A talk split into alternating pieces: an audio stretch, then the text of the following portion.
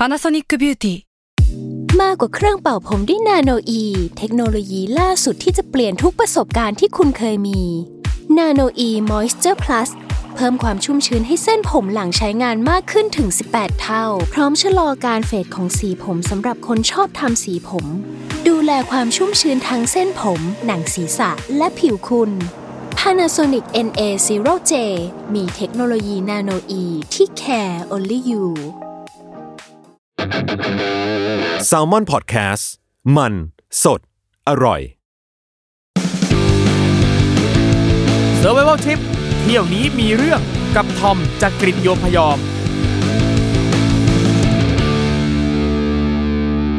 สวัสดีครับ ขอต้อนรับเข้าสู่รายการ Survival Trip เที่ยวนี้มีเรื่องกับผมทอมจากกรีฑโยมพยอมนะครับ ซึ่งวันนี้นะครับนี่เลยแขกรับเชิญของเรานะครับ ก็ไปประสบนี่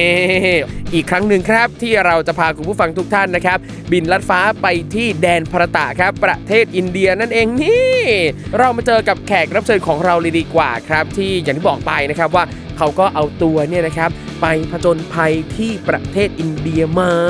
นี่นะครับอะอยู่กับเราแล้วครับ คุณปั้นเงิคนรับ สวัสดีครับ ผมปั้นนายปั้นเงินครับครับอ่า แนะนำตัวหน่อยครับ เป็นใครทำอะไรอยู่ที่ไหนยังไงครับ อ่าครับ ผมปั้นนะครับ ชื่ออ่าอย่างที่บอกไปว่านายปั้นเงินเนี่ยเป็นเพจครับเพจของผมเนี่ยจะเป็นเพจไม่เหมือนกับของคนอื่น ของคนครับอื่นที่เคยมาจะเป็นบล็อกเกอร์ท่องเที่ยวอ่าผมจะเป็นบล็อกเกอร์การเงินและการลงทุนโอ้อ่าโหนี่เห็นไหมฮะไม่ว่าคุณจะเป็นใครจะประกอบอาชีพสาขาไหนใด ๆ ก็แล้ว แต่อย่างน้อยสักครั้งหนึ่งหรือมากกว่าครั้งหนึ่งในชีวิตเนี่ยต้องได้ออกไปเที่ยวไปเดินทางไปผจญภัย ใช่นี่อ่าแล้วแล้วผมเนี่ยก็คือ ปกติเนี่ยจะเป็นนักลงทุนแล้วก็ครับจริง ๆ มีพอดแคสต์ด้วยอะพอดแคสต์เนี่ยจะทำอยู่กับลงทุนศาสตร์ครับอ่าเป็นช่องของลงทุนศาสตร์เป็นโคโฮสช่วงคุยหุ้นกับนายปั้นเงินนี่ครับผมอาจจะเอาหุ้นมาวิเคราะห์หุ้นกัน แต่วันนี้เราจะไม่คุยกันเรื่องหุ้นครับเราจะมาคุยกันเรื่องประสบการณ์ท่องเที่ยวเนี่ยแหละเฮ้ยครูทอม ฟังดูดี ฟังดูดีเออเหลือเกินนะครับ อยากรู้จังเลยว่าคนที่อยู่ในแวดวงเกี่ยวกับธุรกิจการเงินต่างๆ พวกนี้นะครับ เวลาไปเที่ยวเนี่ยเที่ยวยังไงบ้างเออจริง ๆ มันก็เหมือนกับคนทั่วไปนะเรื่องเราก็คนเหมือนกันคือคือมันก็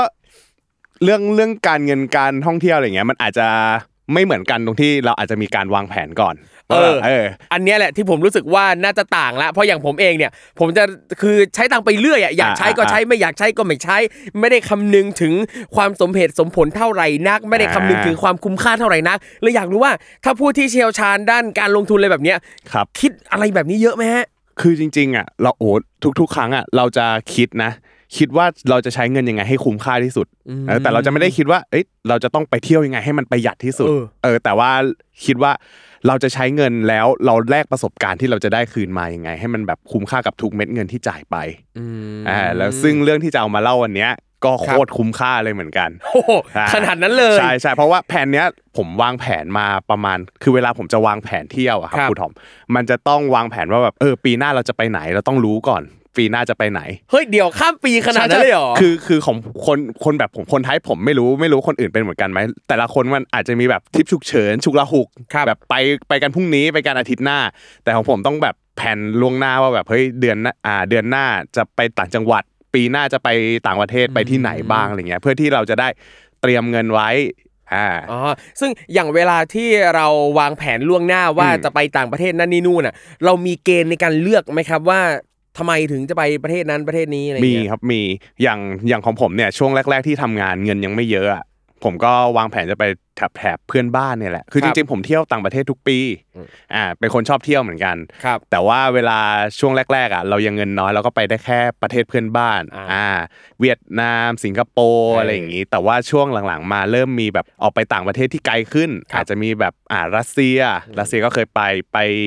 อังกฤษไปอินเดียอะไรอย่างเงี้ยครับก็คือจะขยับมาไกลขึ้นหน่อยอืมอ่า เหมือนกันเลยครับเมื่อก่อนเนี่ยก็จะอยู่แต่แถบรอบอ่าๆอยู่ในอาเซียนก่อน แล้วค่อยใช่ขยับขยายไปเรื่อยๆๆๆใช่ มันจะเออจะจะคล้ายๆกันอย่างเงี้ยแหละ แต่ว่าของผมอาจจะต้องวางแผนล่วงหน้าว่าแบบเฮ้ยปีหน้าจะไปไหนอะไรอย่างงี้ๆอืมอืมซึ่งอย่างของผมเองเนี่ยเกณฑ์อย่างหนึ่งในการจะเลือกประเทศไปอะคือดูเรื่องตั๋วโปรด้วยเออเออเออคือแบบหุยเวลาเห็นตามเพจต่างๆเพจท่องเที่ยวเงี้ยบอกว่าเฮ้ยเนี่ยตอนนี้มีตั๋วโปรไปประเทศนั้นประเทศนี้อะ ถ้ามันตรงกับที่อะเราสนใจประมาณหนึ่งหรือเป็นประเทศที่เราไม่เคยไปอะไรเงี้ยก็กดจองไว้ก่อนเลยกดไว้ก่อน ใช่ ซึ่งบ่อยมากไอการที่กดจองไว้แบบเนี้ย แล้วก็ต้องทิ้งตั๋ว อ๋อ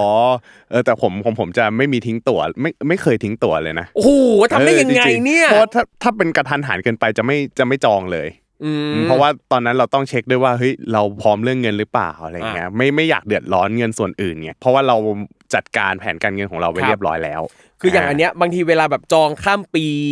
มาครักบๆอะไรเงี้ย แต่พอถึงใกล้ๆวันเดินทางอะมันดันมีงานด่วนเข้ามาอ่าที่เรารู้สึกว่า เราไม่อยากจะทิ้งงานนี้ไปเลยเออเออเออหรือบางทีเรารู้สึกว่าเราทิ้งงานนี้ไม่ได้จริงอ๋ออๆอะไรเงี้ยเราก็ต้องแบบทิ้งตั๋วไป แต่อย่างของคุณปั้นเงินวันนี้เนี่ยนะครับครับเป็นทริปเอ่อทริปที่จะมาเล่าให้เราฟังเนี่ยคือทริปที่ไปประเทศอินเดีย เฮ้ยอินเดียทำไมถึงเลือกไปอินเดียครับ คือตอนแรกอะครับ ผมอยากจะไปเล่นลาดักมานานแล้วอ่าซึ่งตอนแรกอะแผนไว้ว่าจะไปเที่ยวกับเพื่อนกลุ่มหนึ่งที่ไปเที่ยวด้วยกันบ่อยๆครับแต่ทีนี้เนี่ยวันที่เพื่อนเขาไปกันน่ะช่วงช่วงนั้นน่าจะ 2018 แล้วมันดันชนกับแผนรัสเซียของผม อืมซึ่งมันเป็นวันหยุดยาว เออแล้วพอมันชนกันผมก็ต้องเลือกว่าโอเครัสเซียผมไปกับครอบครัว มันก็ต้องเลือกครอบครัวไว้ก่อน แต่ในขณะเดียวกันเราก็เก็บเล่ลาดักไว้เป็นจุดมุ่งหมายในใจอืมแล้วเราก็ไม่รู้ว่า เอ้ย จะมีใครไปกับเราไหมวะในเมื่อกลุ่มที่เคยไปอะ มันไปกันมาแล้ว แล้วปรากฏว่าในช่วงระหว่างที่ผมกำลังเก็บเล่ดารักไว้ในใจอะ ตอนนั้นเที่ยวไต้หวันอยู่ก็มีพี่คนหนึ่งชวนเข้ามาเขาบอกว่าเฮ้ยปั้นเห็นว่าอยากไปเล่ลาดัก อยากไปด้วยกันไหมอะไรอย่างเงี้ย ผมก็บอกเฮ้ยพี่พี่ไปกี่คนคือเล่ดารักเนี่ยรู้สึกว่าถ้าสมมติว่าไปมันต้องไปกันหลายๆคน มันถึงจะคุ้มแบบพวกค่าจองที่พักค่าจองรถเพราะว่ารถที่จะเที่ยวในประเทศอะครับมันจะเป็นเหมือนกับว่าเป็นรถ แวนมินิแวนอะไรอย่างเงี้ยครับมันไปหลาย ๆ คนมันจะคุ้มกว่าอ๋ออุ้ยอันนี้อยากรู้ว่าที่ว่าไปหลายคนแล้วคุ้มเนี่ยมันควรจะสักกี่คนครับถ้าจะไปเล่นลาดัก ไม่ควรเกินเท่าไหร่ดีรถคันหนึ่งมันรถคันหนึ่งจุได้กี่เนี่ยมันได้ประมาณเท่าที่ผมนะมันน่าจะได้ประมาณ 10 คนอืมอืมแต่ว่า 10 คนนี้คือต้องรวมแพ็คแบบพวกกระเป๋าอะไรพวกนี้แล้วนะอ๋อครับอ่าใช่แล้วก็ของผมเนี่ยที่ไปเนี่ยไป 7 คน แต่ว่าถ้าสตาร์ทเนี่ยผมว่า4ี่ห้าคนก็ไปได้แล้วแหละ อืมน่าจะคุ้มคุ้มค่าอยู่อืมครับผมเอาจริงเรื่อง จำนวนคนที่ไปเที่ยวในแต่ละทริปนี่ก็สำคัญเหมือนกันนะ ใช่ใช่ใช่อืมแล้วทริปที่ผมไปตอนนั้นคือแบบผมไปกับเพื่อนของรุ่นพี่ที่ที่เขาทักมาเนี่ยครับอไปกันทั้งหมดเนี่ยเจ็ดคนอ่าซึ่งผมเนี่ยเป็นคนเดียวที่ไม่รู้จักใครในกลุ่มเลยยกเว้นพี่คนนี้อ่าแต่ด้วยความที่เราอยากเที่ยวอะครับเราก็ต้องยอมแล้วก็อยากไป คือผมผมไม่คิดว่าตัวเองอะไม่มีปัญหาเรื่องการปรับตัวเข้าหาคนอยู่แล้วเออซึ่งไปกันทริปนั้นทุก ๆ คนในทริปก็น่ารักกันดี อ่าถือว่าอ่าโชคดีไปใช่ที่เวลาคือบางครั้งแหละเวลาเราไปเที่ยวกับคนที่ไม่ได้รู้จักมักจีมาก่อนเออมันจะมีความรู้สึกอะไรสักอย่างที่แบบใช่เราไม่กล้าจะ ทำตัวนั่นนี่นู่นอะกลัวเออว่าเขาจะไม่พอใจนั่นนี่โอ้โหหลายอย่างเลย หรือแม้กระทั่งบางทีอะไปกับคนที่รู้จักกันอยู่แล้วอะเออมันยังมีปัญหากันเลยคือแบบอยู่ที่ไทยนี่ไม่มีปัญหานะ แต่พอออกไปต่างประเทศปั๊บอะปัญหามาแล้วอ่าเห็นข้อเสียนั่นนี่นู่นปะบางคนเนี่ยไปเที่ยวกับเพื่อนกลับมาเลิกคบกันก็เยอะนะเพราะมันอยู่ด้วยกัน 24 ชั่วโมงใช่อ่าใช่ เพราะว่าแบบบางคนมันเห็นปัญหาตอนที่อยู่ด้วยกันอย่างเงี้ยแหละครับครับผมแต่ตอนที่ผมไปเนี่ยไม่มีปัญหาเรื่องคนอ่าอ่ามันไปเจอปัญหาเรื่องอื่นแทนซึ่งซึ่งที่อย่างที่บอกไปว่าผมเนี่ยอยากจะเที่ยวเล่มานานแล้ว แล้วครับพอมีพี่เขาชวนมาก็เลยโอเค ไปด้วยกันเลยละกันอะแล้วก็หาวันที่ลงครับผมทำไมถึงอยากไปเที่ยวเลลาดักครับ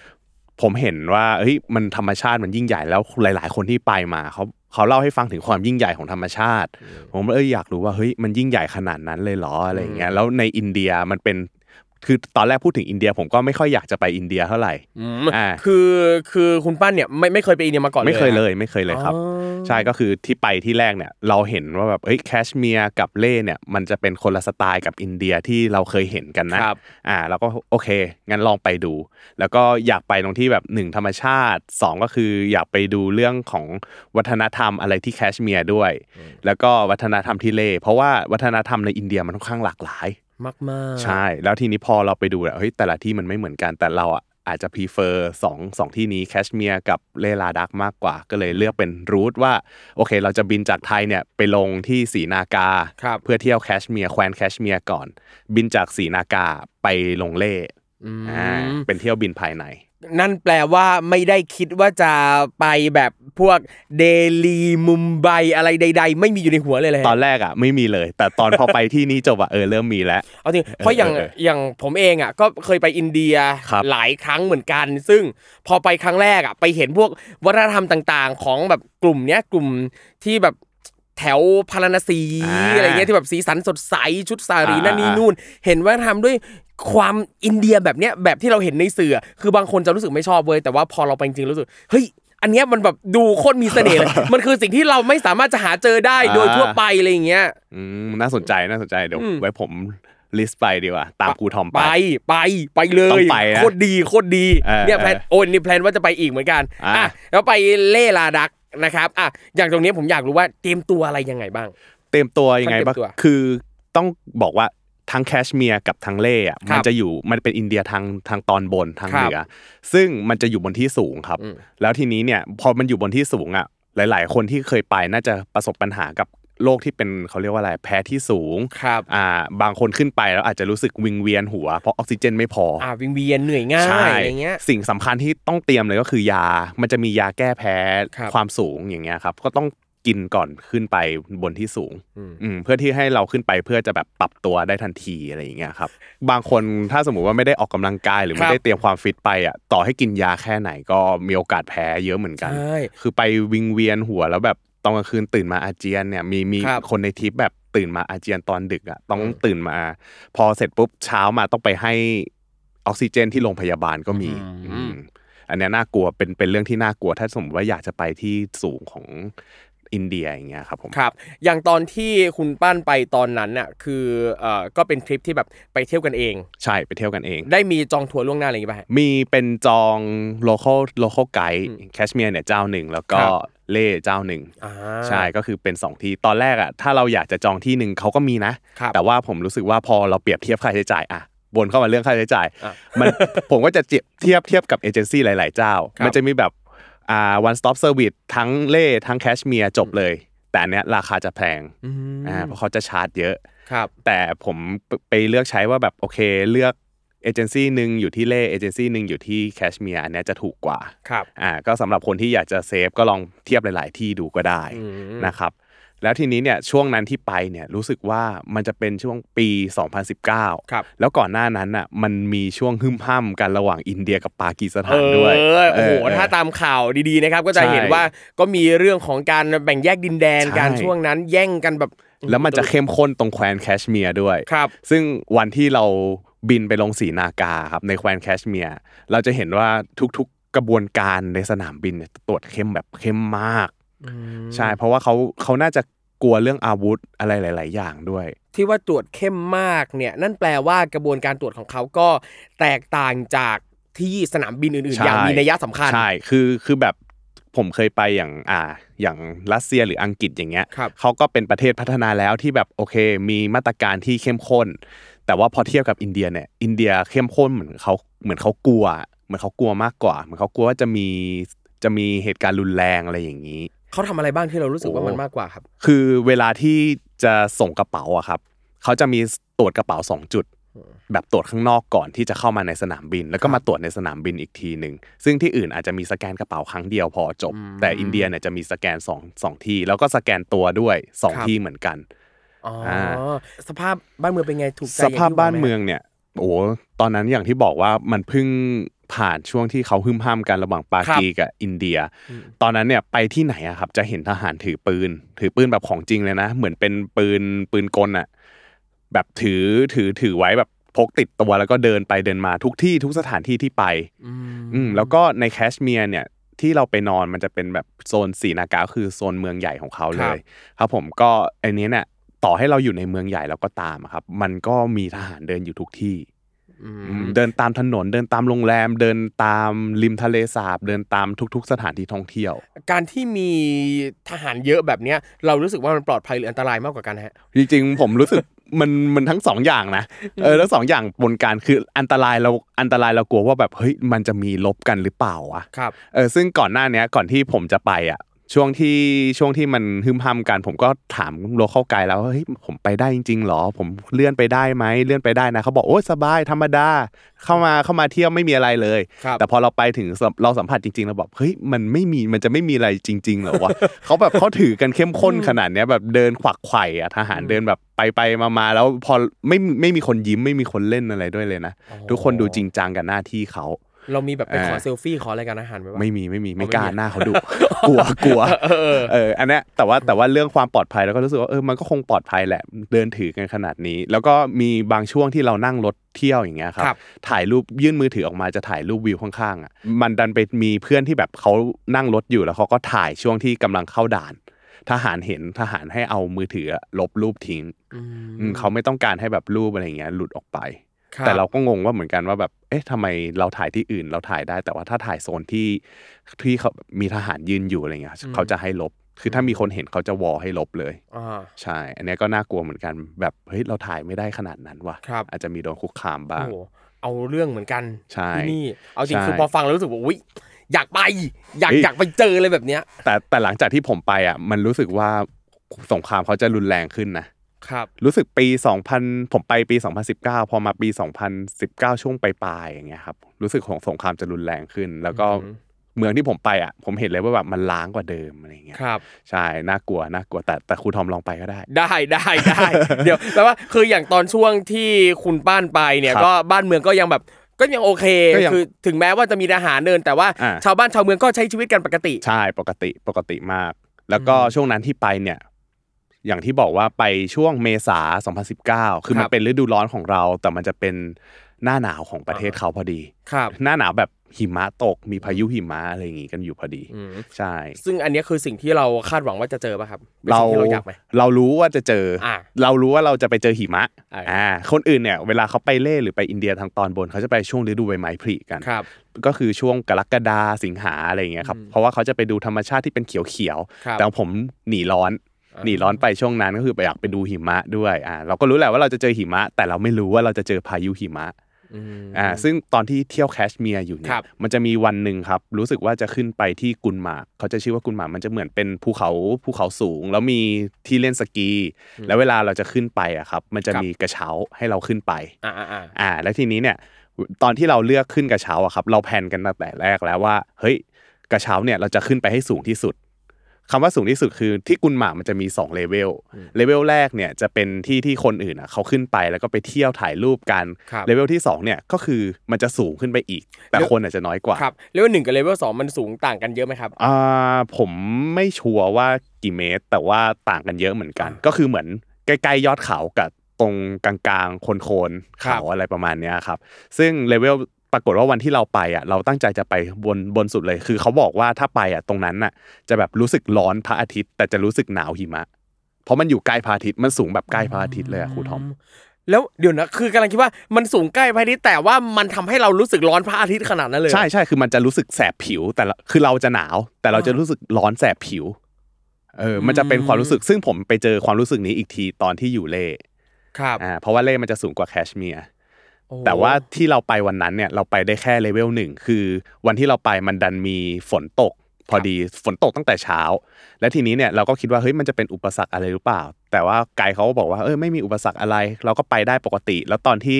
เราไปซื้อกระเช้าเราเราไปซื้อตั๋วขึ้นกระเช้าอย่างเงี้ยครับเขาดันบอกว่าชั้นสองปิดนะ เลเวลสองอะปิดขึ้นไม่ได้ เราก็ถามเพราะอะไรเขาบอกว่า ตอนเนี้ยมันมีพายุหิมะขึ้นข้างบนเขาอืมดังนั้นแล้วเนี่ยถ้าเกิดไปอะมันจะเสี่ยงว่าคุณจะลงมาไม่ได้กระเช้าก็ขึ้นไปไม่ได้เหมือนกันครับแบบกระเช้าเวลาไปถ้ามันเจอพายุมันก็จะแกว่งแล้วมันจะเสี่ยงอันตรายเขาเลยไม่อยากให้คนขึ้น อย่างอันนี้กระเช้าที่ขึ้นเนี่ยเป็นอ่าลักษณะกระเช้าเป็นแบบไหนครักระเช้าที่ขึ้นเนี่ยถ้าใครเคยไปฮ่องกงอ่าอ่าจะ ที่กระเช้านองปิงอ่าแบบฮ่องกงสวยๆเลย ดีอ่าดีเลยเป็นกระเช้าไฟฟ้าเลยดีไม่โอเคไม่ไม่ใช่กระเช้าแบบเก่าอ๋อโอเคซึ่งอ่าอ่ามันมันก็มีประตูปิดๆอย่างชัดเจน ใช่ auto อ๋อโอเค autoแล้วตอนที่เราเที่ยวกันอยู่ที่เลเวลหนึ่งอะครับแล้วก็เที่ยวกันคุยกันไปว่าเออน่าเสียดายเนอะแบบไม่ได้ขึ้นชั้นสองเลย แต่ว่าไม่เป็นไรแค่นี้ก็พอ แต่ซึ่งชั้นหนึ่งอะคนมันเยอะ แล้วเวลาเราถ่ายรูปอะไรอย่างเงี้ยก็จะมีคนมาคอยก่อกวน เออมันก็เป็นสิ่งที่เราไม่ต้องการแหละ คนก่อกวนนี่คือแบบจะเป็นพวกเขาเรียกว่าอะไรอะคนท้องถิ่นที่เขาเข้าไปหากินบนนั้น อย่างเช่นว่าแบบลากสเลดลากลากไอ้สกีเลื่อนอะไรอย่างเงี้ยครับซึ่งเขาจะพาเราไปเลื่อนเลื่อนอย่างเงี้ยตามหิมะ แต่เราก็ไม่เอาเราก็ตอบปฏิเสธไปบางทีเราถ่ายรูปกันอยู่เขาเดินมาเข้าเฟรม แล้วเขาก็แบบเออสเลดไหมสเลดไหมเอออย่างเงี้ยก็ดีก็ก็ก็ก็ไม่ได้ก็ไม่ได้อยากได้แล้วเราก็เลยแบบปฏิเสธเขาไปครับ ครับผม แต่ว่าในช่วงระหว่างที่เราถ่ายรูปอยู่อะมันดันกลายเป็นว่า มันมีสิ่งที่เราคิดไม่ถึง ก็คือพายุหิมะจากชั้นสองอะครับ มันพัดลงมาคือนี้เราเราไม่ได้รู้มาก่อนเลยใช่เพราะคืออะก่อนหนั้านเนี่ยเรามีข้อมูลแค่ว่าชั้นสองเนี่ยอ่ามีมีพายุหิมะเข้าใช่มันเลยปิดไงอ่าชั้นหนึ่งโอเคสบายอยู่ ใช่ใช่กลายเป็นว่า ตอนแรกถ่ายรูปฟ้าโปร่งครับถ่ายรูปออกมาถ้าถ้าดูในรูปเนี่ยเราจะเห็นเลยว่าแบบฟ้าโปร่งใสมากดูไม่มีวี่แววเลย แบบฝนที่เคยตกชั้นหนึ่งมันก็มาไม่ถึงชั้นบน แล้วก็เที่ยวกันแบบสบายไม่มีอะไรจนกระทั่งลมมันเริ่มแรงพอมันลมมันเริ่มแรงเราเริ่มเห็นแล้วว่าแบบมันมีหมอกมาไกลๆแล้วพอหมอกมันเริ่มเข้ามาปุ๊บเราก็บอกเฮ้ยพี่รีบรีบรีบถ่ายรูปรีบลงกันดีกว่าพอเสร็จถ่ายถ่ายถ่ายเสร็จปุ๊บกลายเป็นว่าเฮ้ยเราลงไม่ทันเออเพราะว่าตอนที่เราเก็บของเก็บอะไรเสร็จแล้วกำลังจะลงไปอะ ทางข้างล่างเขาบอกมา เอ๊ะทางคนที่คุมกระเช้าอะเขาบอกมาประมาณว่าเนี่ยมันยังลงไปไม่ได้ เพราะว่ามันมีพายุเข้ามาตรงชั้นหนึ่งด้วย แล้วช่วงที่ผมอยู่ชั้นหนึ่งอะมันก็คือติดแล้วเราลงไปไม่ได้ขึ้นไปก็ไม่ได้กลายเป็นว่าเราติดอยู่ชั้นนั้นครับ แต่ว่าสภาพตอนนั้นก็คือแบบหมอกลงหนาแบบผมมองไม่เห็นอะไรเลย ตอนแรกที่แบบสดใสแบบมองเห็นอะไรทุก ๆ อย่าง กลายเป็นว่าตอนเนี้ยเรามองไม่เห็นอะไรเลย ทุก ๆ อย่างแบบ ระยะประมาณระยะประมาณเนี้ยจากตรงเนี้ยถึงฝาฝาผนังห้องอัดเนี่ยครับก็คือประมาณประมาณสี่สามสี่เมตรอ่าประมาณ3 4เมตรเนี่ยมันจะเห็นชัด แต่ว่าหลังจากเนี้ยจะหมองจะมัวหมองเลย ถ้าถ้าสมมติเห็นเงาคนเดินมา เราจะไม่รู้ว่าเป็นใครครับจะเป็นเงาตะคุ่มตะคุ่มมาคืออย่างอย่างที่อินเดียคืออย่างบางช่วงที่แบบหมอกมาแบบเนี้ยอ่าคือมันแบบมันเยอะมากจริงๆเพราะอย่างผมเองผมเคยเคยไปขึ้นรถไฟครัที่บอินเดียเหมือนกันจำไม่ได้แล้วว่าสถานีอะไรแต่คือ เออเรายืนอยู่ตรงชานชาลาอ่าแต่ขนาดว่ายืนอยู่ตรงชานชาลารถไฟจะมา เรายังมองไม่เห็นรถไฟเลยอะอ่าคือในระยะคือมันต้องในระยะใกล้มากประมาณ 3-4 เมตรอะคือรถไฟจะมาชนเราอยู่แล้วอะเราถึงเห็นว่ามีรถไฟอะโใช่แล้วแล้วอันเนี้ยมันเป็นแบบหมอกลงหนา แล้วมันอ่าเป็นหมอกที่เกิดจากพายุหิมะ มันก็จะมีหิมะ แต่มันเป็นมันไม่ใช่พายุหิมะที่รุนแรงมาครักบเราก็เลยโอเค ตัดสินใจว่าแบบ งั้นกินกินกาแฟกันคือมันยังโชคดีที่ตรงนั้นมันมีพวกย่านร้านค้าอะไรที่คนคนท้องถิ่นเขาขึ้นไปหากินกันอะคือตอนนี้เราไม่ได้รู้สึกกังวลใดอะๆกับไม่ได้พายุรู้สึกหิมะเลย แล้วก็จิบกาแฟท่ามกลางพายุหิมะกันเพลินๆอ่าเป็นประสบการณ์ดูชิลเออๆแล้วคุยกันเล่นๆว่าเนี่ยถ้าสมมติว่าแม่งเราดันขึ้นไปติดข้างบนเนี่ยมันน่าจะซวยกว่านี้เราน่าจะลำบากกว่านี้นะ หารู้ไหมว่าคำพูดอันนั้นน่ะมันจะเป็นจริงตอนที่เราไปอยู่ที่เล่เฮ้ยคือพูดแบบเหมือนเหมือนเราพูดกันเล่นๆว่าแบบครับเออ ไม่ได้ไม่ได้คิดว่ามันจะเป็นจริง ก็คือเหมือนกับว่าเราคิดเราพูดออกมาแบบ เออพูดปากพร่อยอะเออเออปากพร่อยกลายเป็นว่าเออได้อยากเจอใช่ไหมธรรมชาติจัดให้เออเอออ่าอันนี้คือประสบการณ์ที่แคชเมียร์กลายเป็นว่าการที่เราขึ้นไปซ้อม อันเนี้ยเป็นรอบซ้อมครับซ้อมติดหิมะแต่แต่แต่ว่าแบบอันนั้นอะติดแป๊บเดียวแล้วก็ลงมาได้อืมอารมณ์มาได้ปลอดภัยไม่ปลอมีดปัญภัหายแล้วอะก็ไรไปวันต่อมาก็ไปเที่ยวที่อื่นในแคชเมียร์จนกระทั่งแบบโอเค นั่งเครื่องบิน ไปลงที่เล่อืมอ่าก็เราก็จะเปลี่ยนเปลี่ยนโหมดแล้วจากแคชเมียร์ที่เป็นธรรมชาติคือคือแคชเมียร์ธรรมชาติจะคล้ายๆสวิตเซอร์แลนด์อะไรอย่างเงี้ยแล้วก็ข้ามไปที่เล่ที่จะเป็นภูเขาอีกแบบหนึ่งเราเน้นเที่ยวธรรมชาติกันเลยอ๋อคืออย่างอ่าจากแคชเมียร์ไปเล่นี่เดินทางยังไงนะฮะตอนแรกอะจะวางวางแผนกันว่าจะนั่งรถครับนั่งรถไปด้วย คือตอนแรกคุยกับเอเจนซี่ว่าเฮ้ยพี่ผมอยากนั่งรถอะไรอย่างเงี้ย โดยที่ไม่ต้องนั่งเครื่องได้ไหมผมอยาก เผเผชิญว่าแบบเออระหว่างนั่งรถไปอะมันเป็นยังไง เขาบอกเขาไม่ได้ เพราะว่ามันมีหลายหลายจุดเสี่ยง แล้วมันอยู่ใกล้ชายแดนด้วยอือืมมใช่มันจะมีแบบโซนหนึ่งที่เป็นชายแดนแบบติดติดปากีอะไรอย่างเงี้ยครัเลยบเขาบอกว่ามันเสี่ยงเกินไปคำว่าที่เป็นจุดเสี่ยงของเขาหมายถึงเสี่ยงเกี่ยวกับเอ่อประเด็นสงครามอ่าประเด็นสงครามอ๋อใช่คือมันเป็นประเทศชายแดนที่เคยมีเพื่อนไปแล้วเขาเล่าว่าตรงนั้นอะ ตอนที่เพื่อนเขาไปอยู่เมืองตรงนั้นพอดีอะมันมีคนยิงกันครับ แล้วแบบเขาต้องปิดเมืองไม่ให้เพื่อนออกก็กลายเป็นว่าเพื่อนอะเสียวันเที่ยวไปวันหนึ่งเหมือนกันอืมอืมผมก็เลยเลือกว่าโอเค ถ้าอย่างนั้นก็บินก็ได้งั้นก็บินแล้วก็เลยบินจากศรีนากาไปลงที่เล่เลยครับครับผมเป็นเที่ยวบินในประเทศอ่าซึ่งพอไปถึงที่เล่แล้วเนี่ยเราก็เที่ยวคือเหมือนกับว่ามันก็เป็นเราสามารถเที่ยวตรงโซนเมืองที่เป็นพื้นอ่าราบก่อนข้างล่างใช่ใช่คือตอนแรกเนี่ย วันที่ไปเล่คือทุกคนอะ เขาคือทุกคนที่ไปเล่ส่วนมากเขาจะให้เที่ยววันแรกอะครับ เที่ยวในเมืองก่อน เพื่อที่จะให้ร่างกายมีการปรับตัวอย่างที่บอกว่ามันเป็นที่สูงครับเพราะว่าหลังจากนั้นเนี่ยถ้าเกิดว่าเราไปวันที่ 2 วันที่3เนี่ยไม่ว่าจะเป็นรูทที่เป็นแบบอ่าทะเลสาบปันกองหรือว่าไปทะเลทรายนูบราอะไรเงี้ยมันจะขึ้นไปที่สูงกว่านั้น ดังนั้นแล้วเนี่ยเราต้องมีการเตรียมตัวปรับสภาพร่างกายให้เหมาะกับที่สูงแล้วก็กินยาอะไรอย่างงี้กันไปก่อนครับครับผมซึ่งสสภาพในเมืองของที่เล่นี่เป็นไงบ้าง สภาพในเมืองตอนนั้นที่ผมไปอะอย่างที่บอกว่าเป็น ฤดูหนาวครับมันก็ถ้าไปถ้าไปช่วงฤดูใบไม้ผลิเราจะเห็นสีเขียวๆแต่เนี้ยต้นไม้ที่มันควรจะเป็นสีเขียวๆมันจะแห้งแล้ง เป็นแค่กิ่งกิ่งโล้นๆอย่างเงี้ยครับ มันก็จะเป็นสภาพอีกแบบอากาศอากาศก็จะหนาวแบบแห้งๆครับใช่ แล้วก็คนคนในเมืองก็จะของของที่มาอยู่ในเมืองอะครับ มันจะเป็นพวกพืชหัวพวกมันสำปะหลังพวกอะไรที่เขาขุดกันมาอย่างเงี้ยมันจะเราจะไม่ค่อยเจอพวกพืชผักแบบที่เป็นผักเท่าไหร่ แล้วก็สภาพการกินในในเล่เนี่ย จะไม่เหมือนกับที่แคชเมียร์แคชเมียร์มันยังมีอาหารอินเดียแบบเครื่องแกง มี butter chicken อ่ามีมี chicken tandoori อะไรอย่างเงี้ครับให้กิน แต่ว่าพอมาขึ้นมาที่เล่แล้วเนี่ย เล่จะเป็นมังสวิรัตกันซะส่วนใหญ่อืมอืมเราก็จะไม่มีเนื้อสัตว์กินเลย ครับครับผม โอ้โห เอาจริงคือแบบไม่ได้คิดมาก่อนว่า ที่นั่นเนี่ยจะหาพวกผักต่างๆ ยาก คือถ้าไปฤดูหนาวอะมันยากอืมเพราะว่าผักอะมันต้องส่งมาจากเมืองอื่น อืมไม่คือเหมือนกับว่าเราจะมีภาพจำในหัวว่าอ่า เมืองหนาวมันต้องปลูกอ่าผักผลไม้ดีสิเออไม่ไม่ใช่เลย คือคือมันปลูกพืชหัวดีอืมแต่ว่าช่วงที่ไปหน้าหนาวตอนนั้นอะมันกลายเป็นว่าผมไม่รู้ว่าเป็นเพราะว่าภูมิประเทศที่มันอยู่ข้างบนด้วยหรือเปล่ามันเลยทำให้ไม่สามารถปลูกผักอะไรได้ขนาดนั้น แล้วก็สภาพอากาศตอนนั้นมันค่อนข้างแห้ง เวลาที่เราไปอะตอนที่ไปตอนนั้นเขาก็จะเล่าให้ฟังว่าเนี่ยเวลาจะกินผักหรืออะไรอย่างเงี้ยเราต้องสั่งมาจากนอกเมืองนะ เพราะว่า ถ้าอยู่ในเมืองเล่เนี่ยส่วนใหญ่จะเป็นพวกพืชหัวซะมากกว่าอืมพวกมันมันฝรั่งอะไรเงี้ย ตอนนั้นก็กินมันกันแบบอืมกรามแข็งกันเลย เออชอบตัวนี้ชอบแบบ กินมันกามแข็งเออเคี้ยวแบบ อืมเขาเป็นพืชหัวกันซะส่วนใหญ่อะครับครับใช่โอ้โหแหมอะอันนี้เนี่ยคุณปั้นเล่ามาตั้งแต่ไปเอ่อแคชเมียร์นะครับครับบินไปถึงเล่แล้วนะครับอ่าอะตอนนี้พักตรงนี้สักครู่หนึ่งนะครับ แล้วเดี๋ยวต่อไปเรามาดูสิครับว่า เมื่อ ออกจากพื้นราบอ่าเมื่อจะหนีจากพื้นราบขึ้นไปข้างบนเนี่ยเป็นยังไงบ้างนะครับ เมื่อกี้แอบเกริ่นมาแล้วนิดนึงนะครับว่าไปเผชิญกับพายุหิมะอะไรต่างๆนานาอะเดี๋ยวมาฟังรายละเอียดกันดีกว่าครับ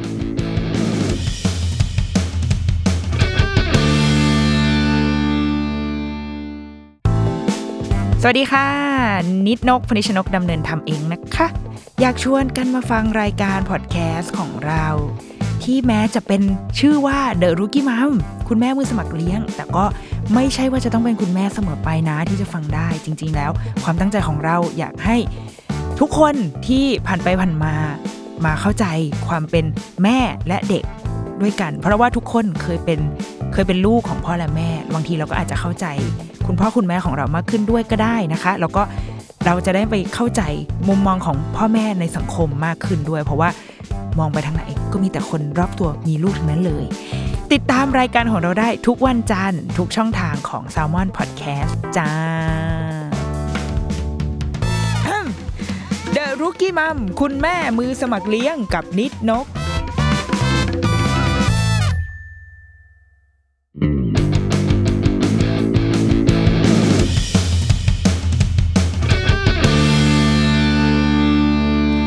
กลับมาคุยกันต่อนะครับ เมื่อสักครู่นี้นะครับ อยู่เที่ยวกันที่เมืองเล่ตรงพื้นราบเรียบร้อยนะครับ ปรับสภาพร่างกายเรียบร้อยแล้ว คราวนี้ครับถึงเวลาแล้วนะครับ ที่คุณปั้นเงินเนี่ยนะครับ จะได้ขึ้นเขาขึ้นดอยที่เมืองเล่สมอย่างที่ใจปรารถนานะครับ เออครับอะยังไงบ้างครับเล่าไปครับจะรอฟังอะก็คือ หลังจากที่เราปรับตัวกันเที่ยวเที่ยวกันในเมืองเล่เรียบร้อยแล้ครัวบเนี่ยวันต่อมามันก็จะเป็นวันที่เราจะขึ้นไปเที่ยวกันข้างนอก ก็คือเป็นไปค้างคืนไปค้างคืนกันข้างนอกเลย ก็คือไปแบบสถานที่ท่องเที่ยวไหนก็คือจะไปยึดนอนตรงนั้นอะอะอย่างอย่างอันเนี้ยผมถามกันว่าเราครับหาข้อมูลมาแค่ไหนยังไงบ้างครับโอ้ยว่าจะไปที่ไหนบ้าง โดยโดยส่วนใหญ่อะรูทที่ไปเล่กันนะครับเขาครัจะบเป็นแพทเทิร์นเดิมๆแบบวนขึ้นไปอ่าเขาเรียกว่าอะไรอะกระดุงลาพาสมั้งอืมที่เป็นที่เป็นจุดที่ สูงที่สุดที่รถสามารถวิ่งขึ้นไปได้อ๋อครับแล้วก็ลงมาต่อที่นูบราวันเล่ก็คือจะเป็นทะเลทราย ทะเลทรายที่จะมีอูฐให้ขี่แล้วก็ต่อมาก็จะไปที่วันต่อมาก็จะไปที่ปานกองเล็กครัอ่าบไปดูทะเลสาบที่อยู่บนภูเขาอืมนะครับแล้วก็วันต่อมาก็จะวนวนอีกทางหนึ่งตอนขึ้นไปเนี่ยไปรู้สึกว่าไปกระดุงลาพาส แล้วก็ตอนกลับเนี่ยน่าจะมาทางชังชังลาพาสอ่าผมจำชื่อไม่ได้แล้วแต่น่าครัจะบประมาณนี้ ก็คือจะวนเป็นวงกลมอ่าแล้วก็กลับกลับเมืองเล่อีกวันหนึ่งรวมสิริรวมแล้วเนี่ยขึ้นไปข้างบนเนี่ยใช้เวลาทั้งหมดอ่าหนึ่งคืนหนึ่งคืนก็คือเที่ยวเที่ยวเนี่ยวนหนึ่งคืนคือวนรอบใช่วนรอบหนึ่งคืน แต่ทีนี้เนี่ย ตอนที่ผมขึ้นไปเนี่ยมันไม่มีปัญหาอะไรเลยครับขึ้นไปเนี่ยเราก็รู้สึกว่าเออ เวลาเราขึ้นภูเขาหิมะครับข้างบนมันน่าจะมีภูเขา มันน่ามันน่าจะมีหิมะตกเป็นเรื่องปกติ ซึ่งในระหว่างที่เรากำลังขึ้นเขาอยู่อะผมสังเกตเห็นว่าเฮ้ย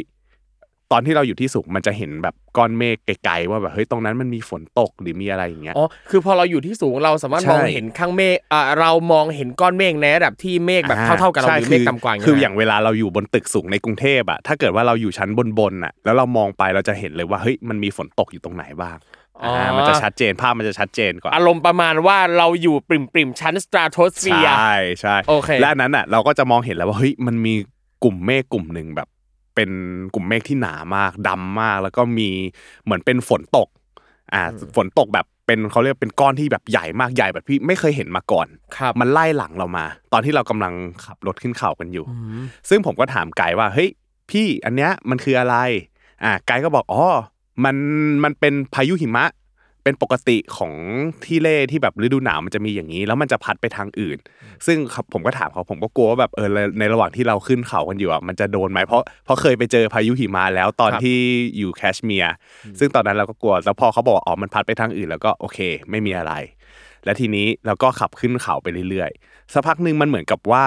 ตอนที่เราขับขึ้นไปสูงเรื่อยๆครับเราก็ถ่ายรูปกันระหว่างทาง ระหว่างทางเนี่ยมันก็จะมีแบบป้ายเขาเรียกว่าเป็นมอตโต้สวยๆอะไรอย่างเงี้ยเออเราก็จะไปถ่ายลงเฮ้ยพี่ผมชอบอันนี้ เดี๋ยวขอให้เขาจอดแล้วก็จะถ่ายรูปกัน แล้วทีนี้เสร็จปุ๊บตอนในระหว่างที่เราถ่ายรูปกันอยู่อะจู่ๆมันก็มีลมพัดแรงขึ้นมา มันก็พัดขึ้นมามันเหมือนกับว่าเขาบอกว่ามันเป็นถ้าสมมติว่ามันมีน้ำวนใหญ่อยู่ตรงกลางเนี่ยครับครับมันจะมีน้ำวนเล็ก ๆ อยู่ข้างนอกอ่าอ่าอ่านึกออกนึกออกนะมันจะเป็นเหมือนกันอย่างที่ถ้าสมมติมันมีพายุหิมะก้อนใหญ่อะผ่านไป สภาพแวดล้อมโดยรอบอย่างเงี้ยครับมันก็จะมีพายุเล็ก ๆ เกิดขึ้น ซึ่งตอนนั้นอะเราเจอพายุเล็ก ๆ อยู่ครับเขาก็แบบเออให้เราขึ้นรถแล้วเขาก็จะทำเหมือนกับว่า เอาโซ่ไปพันล้อ เพื่อที่จะให้มันวิ่งบนหิมะได้ เพราะว่าเขารู้คือเขาอยู่มานานเขาก็น่าจะรู้ว่าแบบถ้าเจอเหตุการณ์นี้มันต้องทำยังไงเขาจะเอาโซ่มาพันล้อเพื่อที่จะให้เราวิ่งต่อไปได้ แล้วในระหว่างที่เราขึ้นไปมันก็จะเป็นพายุหิมะแบบเล็ก ๆ เนี่ยแหละเขาเรียกว่าอะไรมันวิสัยทัศน์มันยังพอมองเห็นอยู่ อ่าเราก็ไม่ได้มีปัญหาอะไรแล้วก็ขึ้นไปเรื่อยๆ ไปถ่ายรูปกับบนจุดที่สูงที่สุดที่รถวิ่งขึ้นไปได้ครับ อย่างอ่าทางที่รถขึ้นไปเนี่ยมันครับเออเรารู้สึกว่ามันปลอดภัยแค่ไหนครับ โอ้ปลอดภัยก็คือ รู้สึกว่าอะหลายคนคิดว่าขึ้นเขาอะรถขึ้นเขามันน่าจะแบบ ทางแคบหรืออย่างเงี้ยแต่ความจริงแล้วทางที่เขาทำไว้อะมันค่อนข้างโอเคอยู่ ผมคิดว่าน่าจะเป็นเพราะว่านักท่องเที่ยวเนี่ยขึ้นไปเยอะด้วย เขาน่าจะทำถนนที่แบบมันโอเคอยู่ คือประมาณรถรถสองคันสวนกันได้แค่นั้นแหละอืมแต่ว่าสวนกันแบบไม่มีไม่มีรั้วริมทางกันอ่าคือถ้าตกก็คือตกไปเลยใช่ในระหว่างที่ขึ้นมันจะมีจุดที่แบบรถติดบางช่วง เพราะว่าเขาบอกว่าข้างหน้าทางข้างหน้าครับ มันมีหิมะถล่มลงมาอ๋อมันก็เลยปิดทางแต่ไม่มีใครโดนอะไรอ๋อ เขาบอกว่ามันเป็นมันมันเป็นมาตั้งแต่เมื่อคืนอะไรอย่างเงี้ยมันอาจจะมีบ้างที่แบบหิมะข้างบนมันละลาย แล้วมันไหลลงมาปิดทาง ซึ่งมันก็จะมีรถของการทางของเขาอะครับมาคอยเคลียร์ให้เป็นรถเป็นรถตักเหมือนรถแบ็คโฮตักหิมะออกอะไรอย่างเงี้ยซึ่งไอหิมะที่ละลายนี่แหละอันตรายใช่นะเพราะใช่มันจะมันลื่นเออผมผมผมเดินลงไปผมยังลื่นเลยๆอืมแล้วก็ในระหว่างนั้นเราก็รอแล้วก็คุยกันเล่นๆไม่มีอะไร เพราะเราก็คิดว่ามันเป็นเรื่องปกติครับ อะพอเขาเคลียร์ทางเสร็จปุ๊บเราก็ไป ไป แต่ปรากฏว่าพอในระหว่างที่เรากำลังจะลงจากจุดสูงสุดอะเขาก็บอกอีกว่ามันมีหิมะถล่มลงมาอีก แต่อันเนี้ยมันเพิ่งถล่มเพราะว่าเมื่อกี้มันมีพายุครับอะเราก็เลยต้องติดแล้วก็รอข้างบน แล้วในระหว่างนั้นเราก็กินข้าวอะไรกัน ไม่มีปัญหาแต่เราก็เริ่มคุยกันแล้วแหละว่า เฮ้ยเรามากันช่วงเนี้ยมันอันตรายเหมือนกันนะ เพราะว่ามันมีหิมะถล่มกันเยอะ แล้วก็มันมีพายุหิมะด้วย เพราะถ้าสมมติว่าเนี่ยในระหว่างนั้นที่เราที่เรากำลังเที่ยวกันอยู่เนี่ย เราดันเจอพายุหิมะแบบที่เราไปเจอที่แคชเมียร์เนี่ย มันน่าจะรู้สึกเสียวๆเหมือนกันอืมอ่าซึ่งในระหว่างนั้นก็เราก็เที่ยวกันตามปกติครับหลังจากผ่านจุดนั้นไปก็ไม่มีปัญหาอะไร แล้วก็ไปเที่ยวทะเลทรายนูบราไปอะไร แล้วสิ่งที่สัมผัสได้ตอนนั้นคือความยิ่งใหญ่ของธรรมชาติมันครับยิ่งใหญ่จริงอืมๆ ตอนที่ขึ้นมามันจะเราจะเจอพายุหิมะ ทุกอย่างจะขมุกขมัว แต่พอเราลงไปปุ๊บท้องฟ้าโปร่งเราครับเราเหมือนกับเราไปวนในภูเขาอีกที่หนึ่งแล้วมันเป็นเหมือนกับอีกโลกหนึ่งเลยอืมแบบภูเขาเราในระหว่างทางเราจะรู้สึกว่าเฮ้ยเส้นทางเนี้ยมันยิ่งใหญ่มาก มันเป็นธรรมชาติที่ยิ่งใหญ่มากภูเขาแบบนี้เราไม่เคยเห็นมาก่อน ก็รู้สึกว่าเออมันคุ้มค่าเหมือนกันนะที่แบบเลือกมาช่วงครับนี้ เอาจริงอยากรู้ว่าจังหวะที่เราติดอยู่ตรงที่หิมะตรงนั้นนะครับครับเราได้คิดถึงขั้นแบบ worst case ไหมว่าแบบถ้าลงไม่ได้ถ้ามีพายุรุนแรงนั่นนี่นู่นเราจะทำยังไงอะไรเงี้ยไม่เคย ไม่มีไม่มีคิดเลย คุณวางแผนแต่เรื่องการเงินคุณไม่ได้วางแผนเรื่องชีวิตคุณเลยเหรอคือผมอะรู้สึกว่าอะผมผมทำประกันเดินทางอ๋อโอเคเราเราเราวางแผนรับความเสี่ยงตรงนี้มาแล้ว แต่เราก็ที่ที่ผ่านมาเราก็คือเคยเที่ยวตามธรรมชาติแล้วมันไม่เคยเกิดอุบิเหตุอะไรเป็นพิเศษ จนกระทั่งเนี่ยพอเราเที่ยวกันตามปกติ มันปล่อยให้เราตายใจ ธรรมชาติมันปล่อยให้เราตายใจ วันที่ผมอยู่ข้างบนนั้นน่ะ ที่ผมบอกว่ามันต้องขึ้นไปค้างอะ ทุกอย่างเป็นปกติหมดครับ ท้องฟ้าสว่างท้องฟ้าเปิดโล่งวันต่อมาเนี่ย เปิดมาปุ๊บเราก็กลัวว่ามันจะมีหิมะไหม ไม่ใช่กลายเป็นว่าในระหว่างทางที่เราวิ่งไปผ่านกองเล็กไปทะเลสาบอะครับ มันทุกอย่างฟ้ามันใสฟ้าแบบท้องฟ้าแบบสีฟ้าฟ้าจัดๆแล้วก้อนเมฆนี่แบบใสกิ้ง เราถ่ายรูปออกมาชอบมาก ก็คือถ่ายรูปออกมาแล้วทุกคนแบบเฮ้ยอยากอยู่ตรงนี้นานเพราะว่าฟ้ามันใสแล้วถ่ายรูปออกมาแบบสวยโคตรๆครับอะตอนนั้นเราก็แบบเออมันคงไม่มีอะไรทุกอย่างมันคงราบรื่นปกติ กลายเป็นว่าพอหลังจากที่เราเที่ยวที่พานกองเล็กเสร็จครับพานกองเล็กมันก็จะเป็นทะเลสาบน้ำสีฟ้าๆอยู่บนอยู่บนภูเขาอย่างเงี้ยครับแล้วตอนนั้นมันก็ยังฟ้าใสยิ่งฟ้าใสเท่าไหร่เงี้ยยิ่งฟ้ามันสว่างเท่าไหร่น้ำในทะเลสาบมันก็จะยิ่งสวยอ่าแล้วก็แล้วก็ปลื้มใจกับภาพที่เราเก็บมาได้เป็นประกันกายเออแดดอะไรเงี้ยใช่มันหลอกเราให้เราตายใจเอออมนั่นแหละพอพอเราออกจากจุดนั้นปุ๊บอะก็เป็นช่วงที่เราจะต้องอย่างที่บอกว่าเราจะต้องวนรูทรูทถนนนะมันจะเป็นวนจากเมืองเล่ขึ้นไปแล้วก็วนกลับมาครับครับผมอย่างที่ผมบอกว่าตอนที่ขึ้นอะมันขึ้นชื่อถนนกระดุงลาพาส มันจะเป็นถนนที่สูงที่สุดอ่าครับทางมันก็จะชัน แต่ตอนที่กลับเขาบอกว่าเราอาจจะไม่ต้องกลับทางเดิม เพราะมันสบายแล้ว ตอนแรกผมก็คิดว่าเราอาจจะต้องแบบวนกลับทางเดิมหรือเปล่า แต่เขาบอกว่าไม่เรามีอีกทางหนึ่งแบบแหวกเขากลับมาเขาเรียกว่าชังลาพาสอืมอ่าซึ่งทางเนี้ยมันจะขับง่ายกว่าครับอ่าก็ โอเคเราเราก็คิดว่าเนี่ยวันเนี้ยพอเราเที่ยวทะเลสาบเสร็จเราจะได้กลับเมืองเล่ แล้ววันต่อมาเราก็จะไปเที่ยวที่อื่นกันอีกอืมอ่าในระหว่างที่เรากำลังนั่งรถกลับครับ ออกจากทะเลสาบปุ๊บกินข้าวอะไรเสร็จเรียบร้อย เตรียมกลับเข้าเมือง เราดันไปติดรถรถอะ เรามันจะมีสัญญาณว่ารถอะมันจะติด ถ้ารถติดมันแปลว่าไม่มีหิมะถล่มข้างหน้า อ๋อ ไม่ใช่ขบวนเสด็จนะ ใช่ ไม่ใช่ไม่มี ผมไม่มีใครเสด็จขึ้นไปอ๋อข้างบน โอเค โอเค ครับผม อะ ก็รถรถก็ติด แต่ว่าเราก็คิดว่า เอ้ย อันเนี้ยมันก็คงเป็นรถติดปกติแหละ 30 นาทีขั้นต่ำก็คงไม่มีอะไรมาก แล้วช่วงนั้นช่วงที่ออกมาจาก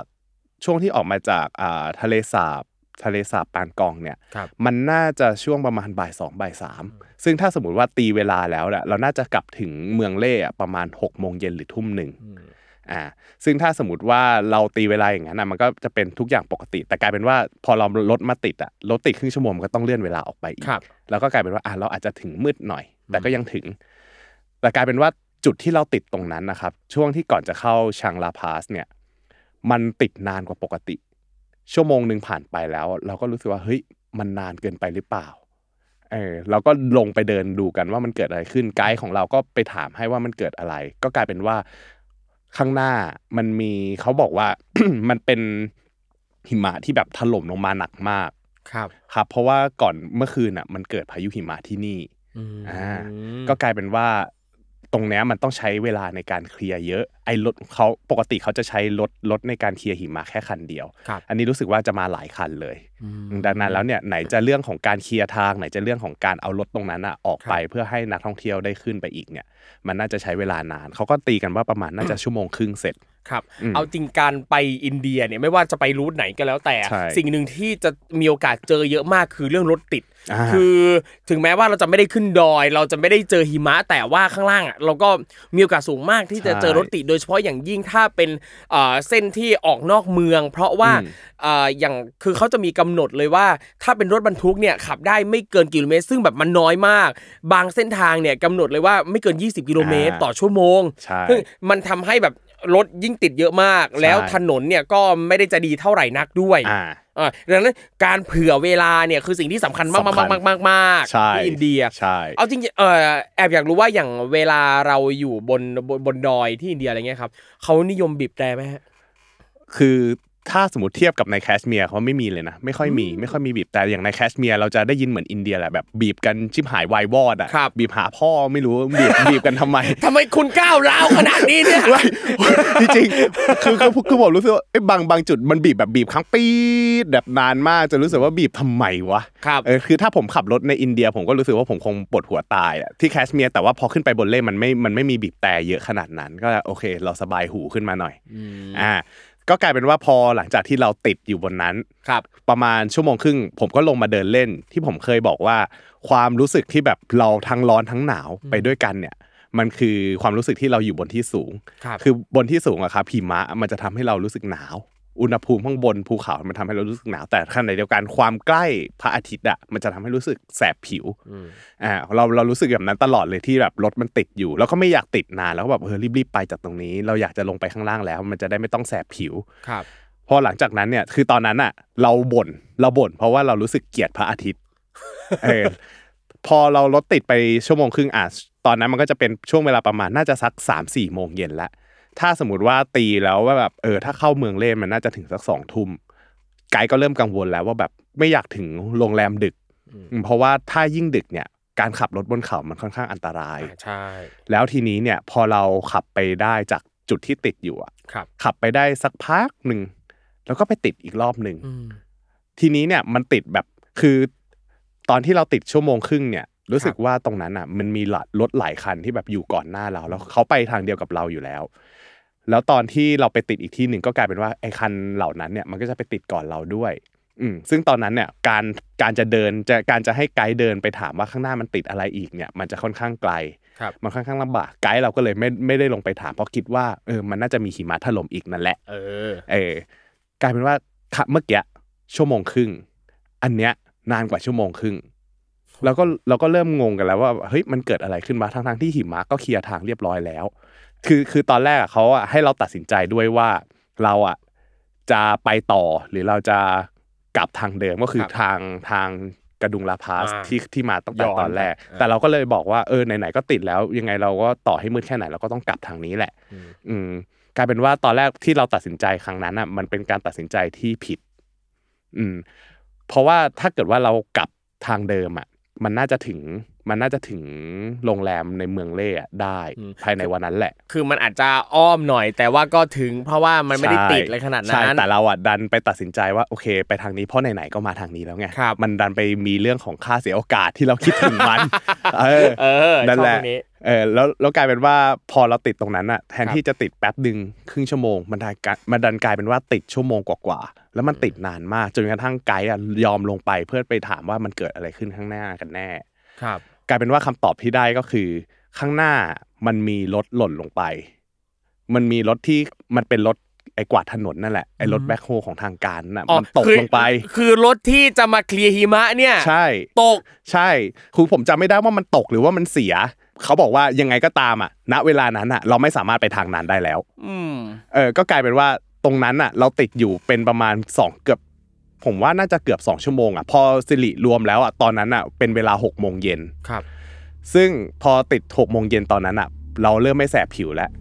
พระอาทิตย์เริ่มหายไปแล้วอ่าสิ่งที่มาแทนก็คือความหนาวเย็นเออความหนาวเย็นความแบบมืดอะมันไม่มีแดดแล้วพี่อืมครูทอมคือแบบครับพอมันไม่มีแดดอะตอนนั้นเราแบบไม่รู้สึกถึงความอุ่นใด ๆ เลย มันกลายเป็นว่าความหนาวที่เคยมีอะมันทวีคูณ มันจากเดิมอะมันประมาณประมาณตัวเลของศาเดียว อันเนี้ยมันเริ่มจะใกล้ติดลบ อืมอืมซึ่งตอนนั้นเนี่ยเราก็เริ่มหนาวกันแล้วเพราะทุกคนอะเตรียมเตรียมชุดมาก็คือ เตรียมชุดมาไม่ให้มันติดลบแค่นั้นแหละอืมแต่ชุดกันหนาวเราบนรถอะก็เอาไม่อยู่ แล้วตอนนั้นเราเริ่มหนาวกันแล้ว แล้วก็คิดอยู่ว่าเฮ้ยเราจะทำยังไงดีวะกลายเป็นว่าตอนที่ติดอยู่อะทุกคนแบบเริ่มเริ่มกระวนกระวายแล้วว่าถ้าสมมติพายุหิมะมันมาตอนนั้นพอดีอะจะทำยังไงอืมกลายเป็นว่าพอพูดกันได้ไม่นานปุ๊บ ระหว่างที่เราตัดสินใจว่าโอเคงั้นเราคงต้องถอยรถเพื่อจะกลับไปในไปนอนโรงแรมเดิมที่เรานอนนอนค้างในตอนที่ขึ้นมาเที่ยวข้างบนเนี่ยครับ มันมีพายุหิมะตามมา มันมีพายุหิมะมาแบบ คือตอนนั้นผมจำได้ว่าฟ้ามันมืดแล้วครับ แล้วตอนนั้นผมมานอนอยู่ แล้วทุกคนก็นอนหลับเหมือนกันแหละเพราะทุกคนเพลีย มันมีเหมือนกับว่าเป็นพายุพายุหิมะไม่ไม่แรงครับ แต่มันเป็นพายุที่มันเกิดบนภูเขา มันมีลมพัดแล้วมันก็มีแบบ หิมะตกหิมะเริ่มตกมาไล่หลังไล่หลังแบบตอนที่ระหว่างที่เรากำลังจะเข้าไปหาที่นอนในเมือง ซึ่งตอนนั้นเนี่ยพอประเมินกันแล้วเนี่ยถ้าเราเข้าไปหาที่นอนในเมืองมันจะกินเวลาการขับรถอีกประมาณ 1-2 ชั่วโมง แล้วขับบนภูเขามันก็อันตรายเข้าไปอีกดังนั้นแล้วเราก็เลยตัดต้องตัดสินใจกันว่า เราจะทำยังไงกันดี นอนบนรถไม่ได้แน่ ๆ เพราะว่าตอนไม่มีพายุอะมันยังหนาวแบบหนาวมากอยู่เลย ถ้าสมมติว่าเราต้องเจอพายุอะไรอย่างนี้อีกอะ มันน่าจะเอาตัวรอดได้ยากเหมือนกันครับเราก็เลยตัดสินใจว่าโอเค ถ้างั้นถ้านอนที่ไหนได้ก็นอนอืมไม่ต้องไปถึงโรงแรมเดิมแล้วในระหว่างนั้นก็เลยแบบขับขับรถผ่านหมู่บ้านหนึ่งบนภูเขาเล็กๆ ไกด์ก็ลงไปดูให้ว่าตรงเนี้ยมันพอที่จะมีแบบโรงแรมเปิดไหมหรือพอที่จะมีที่นอนอยู่ไหมเออ แล้วพอเสร็จไกด์ก็ขึ้นมาบอกเราว่า มันมีอยู่ห้องหนึ่งอ่า อะมันมีอยู่ห้องหนึ่งแต่มันไม่ใช่โรงแรมมันเป็นบ้านพัก ที่เขาที่เขาแบบมีห้องว่างแล้วให้เราขึ้นไปนอนอ่าแล้วคล้ายๆแบบเป็น local Airbnb ใช่ประมาณนึงใช่ แล้วเราก็โอเค ยังไงเราก็ต้องนอนแล้วแหละ ไม่ว่ายังไงก็ตอนเนี้ยขอเอาชีวิตรอดไว้ก่อนตอนนั้นทุกคนไม่คิดจะกลับแล้วครับแค่คิดแค่ว่าแบบเออยังไงก็ตามขอเอาชีวิตรอดไว้ก่อน แล้วตอนนั้นเนี่ยทั้งไกด์ทั้งคนที่เขาเอาอินเทอร์เน็ตมา ไม่มีใครใช้สัญญาณมือถือได้เลย เราก็ไม่สามารถบอกคนภายนอกได้ว่าเราเกิดอะไรขึ้นบนนี้ อ่าเราก็กลัวเหมือนกันว่าคนที่เขารอคุยกับเราอยู่จะเป็นห่วงหรือเปล่าอะไรอย่างนี้อ่าโอเครู้เรื่องนั่นแหละ แล้วพอเสร็จปุ๊บ เราก็บอกโอเคงั้นเอาห้องนี้แหละ โดยโดยที่แบบเราไม่รู้เลยนะว่าห้องมันมีอะไรให้บ้างครับ แล้วก็เขาบอกราคามาก็คือโอเคมันเป็นระดับที่เราสามารถจ่ายได้อ่ามันเราก็คิดว่าโอเคเข้าไปก็คงมีแบบห้องน้ำให้บ้างแหละ ก็โรงแรมทั่วไปอ่าโรงแรมทั่วไปพื้นฐานปรากฏว่าพอเขาให้เราเอาของลงมา เราเดินขึ้นไปปุ๊บเปิดประตูเข้ามาปุ๊บ มันก็คือห้องสี่เหลี่ยมที่ไม่มีอะไรเลย มีแค่ไฟหลอดเดียว ห้องโล่งมีหลอดไฟกลางห้องอย่างเดียว ใช่มันจะเป็นห้องโล่งๆมีพรมปูให้ มีฟูกแค่อันเดียวครับ แล้วผ้าห่มมีอันเดียวอ่าแต่เราไปกันเจ็ดคนอ่าแล้วก็ไม่มีเครื่องทำน้ำร้อน ไม่มีเครื่องทำความอุ่น ไม่มีอะไรเลยคือมันเป็นห้องโล่งๆกว้างๆแล้วตอนนั้นเราก็คุยกันว่า เชี่ยนอนได้เหรอวะคือห้องไซส์มันน่าจะผมว่าน่าน่าจะเล็กกว่าห้องอัดนี้อีกครับเออ ก็น่าน่าจะสักประมาณ 20 ตาราง น่าจะเล็กกว่า 20 ตารางอืมั้งมครับ ครับผม ก็เข้าไปเราก็รู้สึกว่า เออ ยังไงก็ต้องนอนแหละ เพราะว่าถ้าไม่งั้นน่ะ คือเราโชคดีตรงที่อย่างที่ผมบอกว่า ตอนแรกอะมันมีคนรถรถที่มันไปก่อนเราอะ ครับ มันก็ไปติดเหมือนกันอืมดังนั้นแล้วถ้าสมมติว่าเราอะอยู่อยู่ข้างหลังแล้วเราได้ห้องเราควรจะเอาก่อน เพราะไม่งั้นอะไอคนข้างหลังอะถูกมันจะมาแย่งห้องเราครับถ้าเราไม่เอา เราก็เลยตัดสินใจเอาซึ่งเห้อันนี้อยากไปรู้ว่าอย่างที่นี่อะครับ เป็นโรงแรมแบบเป็นกิจจลักษณะอยู่แล้วไหมหรืไม่อว่าใช่คือเหมือนเป็นบ้านคนแต่ที่มีห้องว่างแล้วไกด์ใช่ไปขอขอยืมใช่ห้องนึงก่อน ใช่เป็นอย่างนั้นอ่าก็คือข้างล่างเขาเหมือนกับว่าทำเป็นร้านอาหารครับมีห้องน้ำให้ใช้ข้างล่าง แต่ว่าตอนนั้นแล้วอะจังหวะนั้นคือเราไม่ได้คิดมาก่อนว่าเราจะเจอแค่ห้องโล่งๆอะไรเงี้ยน้ำดื่มก็ไม่มีให้คือข้างบนนั้นจะไม่มีน้ำให้เลย น้ำที่สะอาดสุดคือน้ำต้มครับ น้ำต้มจากน้ำประปาเอามาต้มอย่างเงี้ยครับคือสะอาดที่สุดแล้วครับครับแล้วก็ตอนนั้นก็คือเราตั้งใจกันว่าเราจะเอาน้ำต้มอะเอาไว้กินกัน ส่วนแปรงฟันอาบน้ำไม่ต้องหวัง ไม่ต้องคิดเลยอ่าโอเคครับ ตอนนั้นก็คือโอเคเราเราตัดสินใจว่าเราจะเอาห้องนั้นแล้วเราก็แบกของเข้ามานอนด้วยกันเจ็ดคนครับอ่าผมมีรูปถ่ายอยู่เดี๋ยวไว้เอาให้ดูได้เลยนะครับ ก็พอเราตัดสินใจแล้วเนี่ยเราก็นอนนอนกันแบบที่ทุกคนเนี่ย เราก็จะให้ผู้หญิง นอนกันบนฟูกแล้วผู้ชายเนี่ยนอนกันแบบเขาเอาเขาเขาจะมีผ้าผ้าห่มเขาบอกว่าเป็นเป็นผ้าห่ม แต่เท่าที่เราดูมันก็จะเป็นผ้าที่แบบเหมือนเขาเอาไว้คลุมของอะไรสักอย่างหนึ่งอะแล้วเอามาแล้วผมผมมาเป็นคนที่เป็นภูมิแพ้ครับ มันจะไวกับฝุ่น พอเขาแบกเข้ามาปุ๊บเท่านั้นแหละ ผมรู้เลยว่าอันเนี้ยฝุ่นเกาะแบบไม่ได้ใช้งานมานานแล้วไม่ได้ซักด้วยอืมแต่จังหวะนั้นคือ เออเขาเราก็ต้องเอามาใช้กันแหละ ครับครับแต่โชคดีด้วยที่ผมฮะเป็นคนที่เอาถุงนอนไปด้วยอ่าโอเออเคแล้วมันเป็นมันเป็นถุงนอนที่ซื้อมาพร้อมกระเป๋าเดินทาง คือครับมันมันสามารถกันกันอุณหภูมิติดลบได้อ่าซึ่งโชคดีที่ผมแบกไปไหนมาไหนตลอดเลยครับอืมก็เลยของผมเนี่ยก็เลยมีถุงนอนส่วนตัว แต่เพื่อนคนอื่นก็เผชิญชะตากรรมกับผ้าห่มขี้ฝุ่นครับ อย่างอันนี้เนี่ยอยากรู้ว่าแล้วเพื่อนร่วมทริปคนอื่นเนี่ยเขาว่ายังไงบ้างกับสภาพห้องแบบเนี้ยคือตอนนั้นน่ะ ตอนแรกถ้าสมมติว่าเป็นสถานการณ์ปกติผมว่าทุกคนคงบ่นแหละครับ แต่จังหวะนั้นคือแบบเราเราไม่มีใครบ่นเลย เหมือนกับแบบไม่มีทางเลือกแล้ว เราไม่มีทางเลือกแล้วแล้ว ถ้าสมมติเราไม่เลือกที่นี่เราก็ไม่รู้ว่าเราจะไปเผชิญชะตากรรมอะไรอีกอืมซึ่งมันก็มีคนเล่าให้ฟังต่อว่า ในขบวนที่ไปก่อนเราอะ มันมีแก๊งหนึ่งเป็นคนไทย แล้วแก๊งนั้นน่ะ วันต่อมาจะต้องบินกลับประเทศไทย เออซึ่งเราอะยังโชคดีที่วันต่อมาเรายังไม่บินครับอ่าซึ่งแก๊งนั้นน่ะต้องกลับเมืองเล่ทันทีคืนนั้น ซึ่งผมก็นั่งคิดแทนว่าเชี่ยเขาจะขับกลับกันยังไง แล้วเขาจะรอดไหมวะอืมเออสรุปว่าเขาก็ขับกลับกันมา แต่ผมไม่รู้ชะตากรรมเขาเหมือนกัน ครับครับผมก็พอพอหลังจากที่เรานอนเนี่ย คืนนั้นทั้งคืนอะมันเราจะได้ยินเสียงรถวิ่งผ่านตลอดอืมเพราะว่ามันเป็นรถที่ติดติดอยู่กับเราแล้วเขาก็วิ่งกลับเข้าเมืองเหมือนกัน เขาพยายามที่จะไปกลับเข้าเมืองที่อยู่บนภูเขาเหมือนกัน เราก็แบบเออโอเค โชคดีแล้วแหละที่เราเลือกห้องนี้ไว้ แล้วในระหว่างนั้นเราก็ไม่รู้มันก็มีคนบอกว่า บางคนก็จะบอกว่าเนี่ยนอนไม่หลับเลยครับอืมเพราะว่ามันนอนไม่ได้อะไรเงี้ยบางคนก็บอกว่าหนาวอะไรเงี้ยคือความร้อนบนนั้นอะแทบจะไม่มีเลย อืมเราเราหนาวกันมากก็คือทุกคนใส่เสื้อใส่เสื้อกันหนาวนอนเลยอะครับ ไม่มีใครอาบน้ำไม่มีใครอะไร ใครใครเอาเสื้อมากี่ตัวใส่ทับทับทับทับกัน คือถ้าเป็นผมอะผมก็ไม่อาบอะเออออยู่ในบรรยากาศแบบนั้นรู้สึกแบบไม่มีกระจิตกระใจจะคืออาบต่ออะต่อให้มีน้ำสะอาดสะอาดผมก็ไม่อยากอาบอืมอืมคือจังหวะนั้นแบบกระจิตกระใจคือขอให้มันผ่านวันนี้ให้มันไปไวๆเถอะครับ ครับ เพราะหลังจากนั้นก็ผ่านไปคืนหนึ่งตื่นเช้ามาก็คือโอเค เราไม่สามารถไปทางนั้นได้แล้ว ไปทางที่เราตั้งใจจะไปตอนแรก เราก็เลยคุยกันว่าโอเคงั้นเดี๋ยวเราจะกลับมาทางกระดุงลาพาสคือมาทางไหนก็กลับทางนั้นครับซึ่งทางเดิมเนี่ยมันก็มันก็โอเคแหละมันมันมันไม่มีอันตรายอะไรอย่างนี้ เพราะมันไม่มีหิมะถล่มแล้ว แล้วเราก็นั่งรถกลับมาเมืองเล่กันอย่างสงบสุขโดยที่อ่าไม่มีอะไรเกิดขึ้นแล้ว เพราะเราเจออะไรที่มันหนักๆไปแล้วครับคือระหว่างทางมันมีบ้างแหละที่หิมะถล่มแต่หิมะถล่มสำหรับเราคือตอนนั้นมันก็คือแบบ ปิดทางเฉยๆไม่มีอะไรมันเป็นเรื่องปกติไปแล้ว ที่ถ้าเทียบกับสิ่งที่เราเจอเมื่อคืนอะไรอย่างเงี้ยครับโอ้โหก็ถือว่ายังโชคดีแหละที่ถึงแม้ว่าจะเจอพายุหิมะเจอนั่นนี่นู่นเจอความหนาวเหน็บต่าง ๆ แต่ว่าก็สุดท้ายเนี่ยก็กลับมาถึงที่เล่อย่างปลอดภัยใช่อืมแล้ววันต่อมาก็คือจากเดิมที่เคยมีทริปว่ามีแพลนว่าจะไปที่ไหนที่แบบแถบๆใกล้ๆเมืองเล่อะไรอย่างเงี้ยเราก็ไม่ได้ไปเลย ทุกคนแบบกลับมาคือต้องการนอน นอนพักอยู่ในโรงแรมอย่างเดียว แล้วกลางคืนก็คือ อ่าพอพอตกเย็นมาก็แค่เดินออกไปเที่ยวตลาดเมืองเล่ซื้อของฝากแล้วก็คุยนั่งคุยกันครับอ่าก็กลายเป็นว่าเราทุกคนแบบ วันนั้นต่อให้เราเสียค่าทิปไปแล้ว แต่วันที่เรามานั่งคุยกันตอนหลังอะเราก็บอกว่า เออ ไม่เป็นไรหรอก เราไม่ต้องไปเที่ยวให้ตามทริปก็ได้ เขาจะคืนเงินไม่คืนเงินก็ไม่เป็นไรเอออืมก็ก็ยินดีอะเสียเงินไปก็ไม่ไม่ได้รู้สึกอะไรแค่แบบมีชีวิตรอดกลับมาก็โอเคแล้วเออเอาเอาชีวิตไว้ก่อนเใช่เพราะตอนนั้นคือถ้าถ้าสมมตินึกถึงภาพว่าแบบเราตัดสินใจพลาดไปแบบนิดเดียวเราก็ไม่รู้ว่าคืนนั้น เราจะมีที่นอนหรือเปล่าอืมใช่คือบางทีแบบอ่าการที่ต้องตัดสินใจโดยฉับพลันเนี่ยใช่คือสิ่งที่อาจจะเจอได้ง่าย ๆ เลย แต่อย่างอันเนี้ย เรารู้สึกว่าความโชคดีอย่างหนึ่งก็คือตรงที่มีโลเคอลไกด์อ่าที่ไปประสานงานหาอย่างน้อยคืนนั้นน่ะที่ไปหาที่นอนให้อะใช่คือเราก็ใช่มานึกว่า ถ้าเป็นแบบเนี้ยนั่นแปลว่าโรงแรมแบบที่เป็นกิจลักษณะอาจจะมีน้อยมากหรือใช่เต็มหมด คือ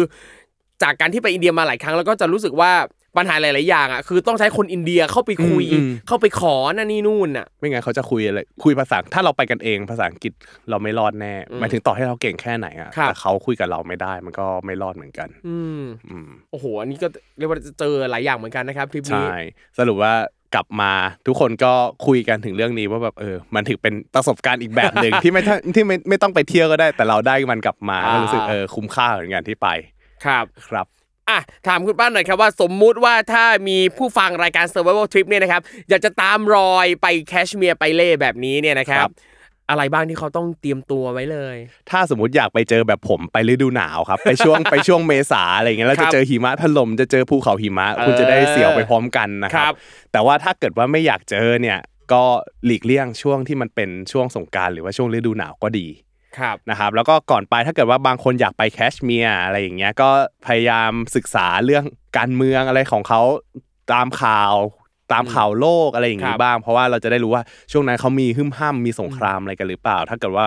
ไปแล้วมันต้องไปเสี่ยงเจอสงครามเนี่ย หลายคนอาจจะรู้สึกเสี่ยงเกินไป แต่บางคนก็อาจจะชอบ ใช่ อย่างผมผมจะชอบมากอยากได้คอนเทนต์โอเค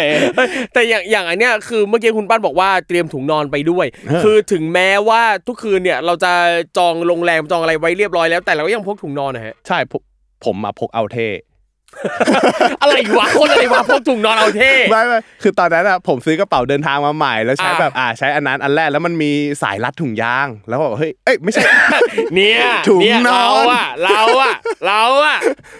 ผมพูดผิดมันมันสายมันเป็นยางอ๋อสายมันเป็นโอเคยางอะโอเคาก็ได้สายมันเป็นยางแล้วเราโอเคเอาไปรัดถุงนอนเออเออโอเคพูดสับกันนิดหน่อยเออโอเคไม่ได้เลย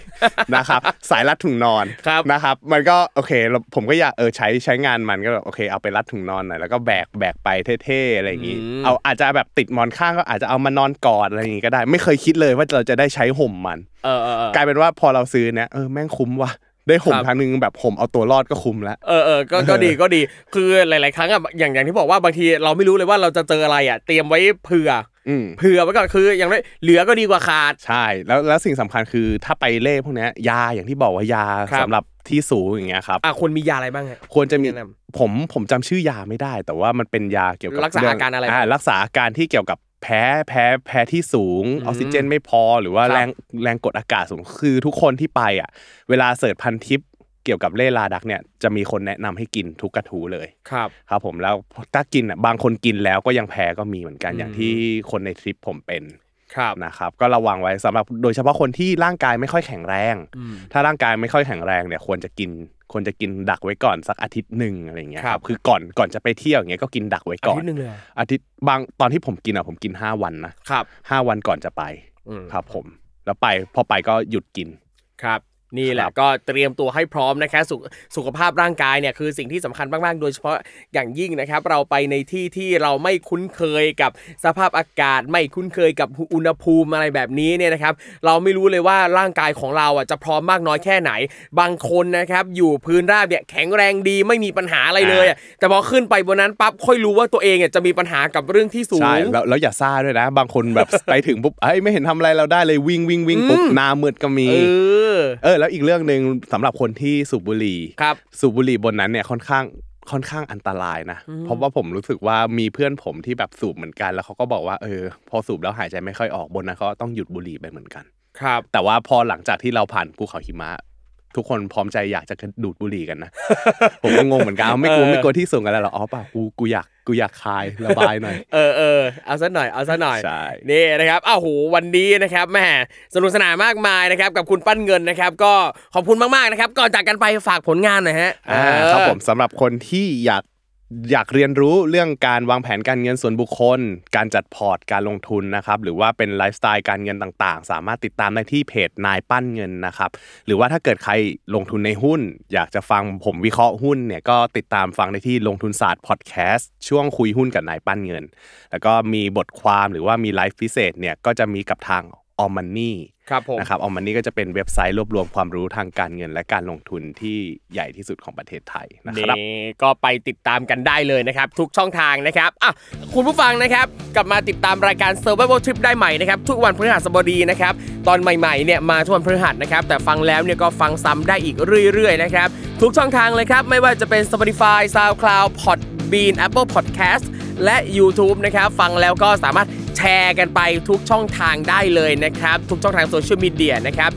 ใครไปเจอเรื่องราวใด ๆ เจอใครที่ประสบเหตุใด ๆ แบบนี้นะครับ อยากจะชวนมาเป็นแขกรับเชิญก็สามารถส่งข้อความมาบอกทีมงานของเราได้นะครับ เดี๋ยวทีมงานของเราเนี่ยก็จะไปติดต่อมาเพื่อมานั่งพูดคุยกันในรายการนะครับ และอีกหนึ่งช่องทางที่คุณผู้ฟังสามารถมาพูดคุยกันได้นะครับ ก็คือ Facebook Group นะครับ ชื่อว่า Survival Tips by Survival Trip นะครับ ใครมีเรื่องราวใด ๆ เกี่ยวกับการท่องเที่ยวอยากจะแบ่งปันก็เชิญได้เลยนะครับ รวมไปถึงบล็อกเอ่อบล็อกเกอร์สายท่องเที่ยวต่างๆนะครับไปนั่นนี่นู่นรีวิวอะไรใดๆมาก็มาโพสต์ประชาสัมพันธ์ที่นี่ได้เช่นเดียวกันนะครับอะสำหรับวันนี้นะครับ ผมทอมจักรเกตยมพยอมและคุณปั้นนะครับ ต้องขอลากันไปก่อนครับ เจอกันใหม่ครั้งหน้า สวัสดีครับ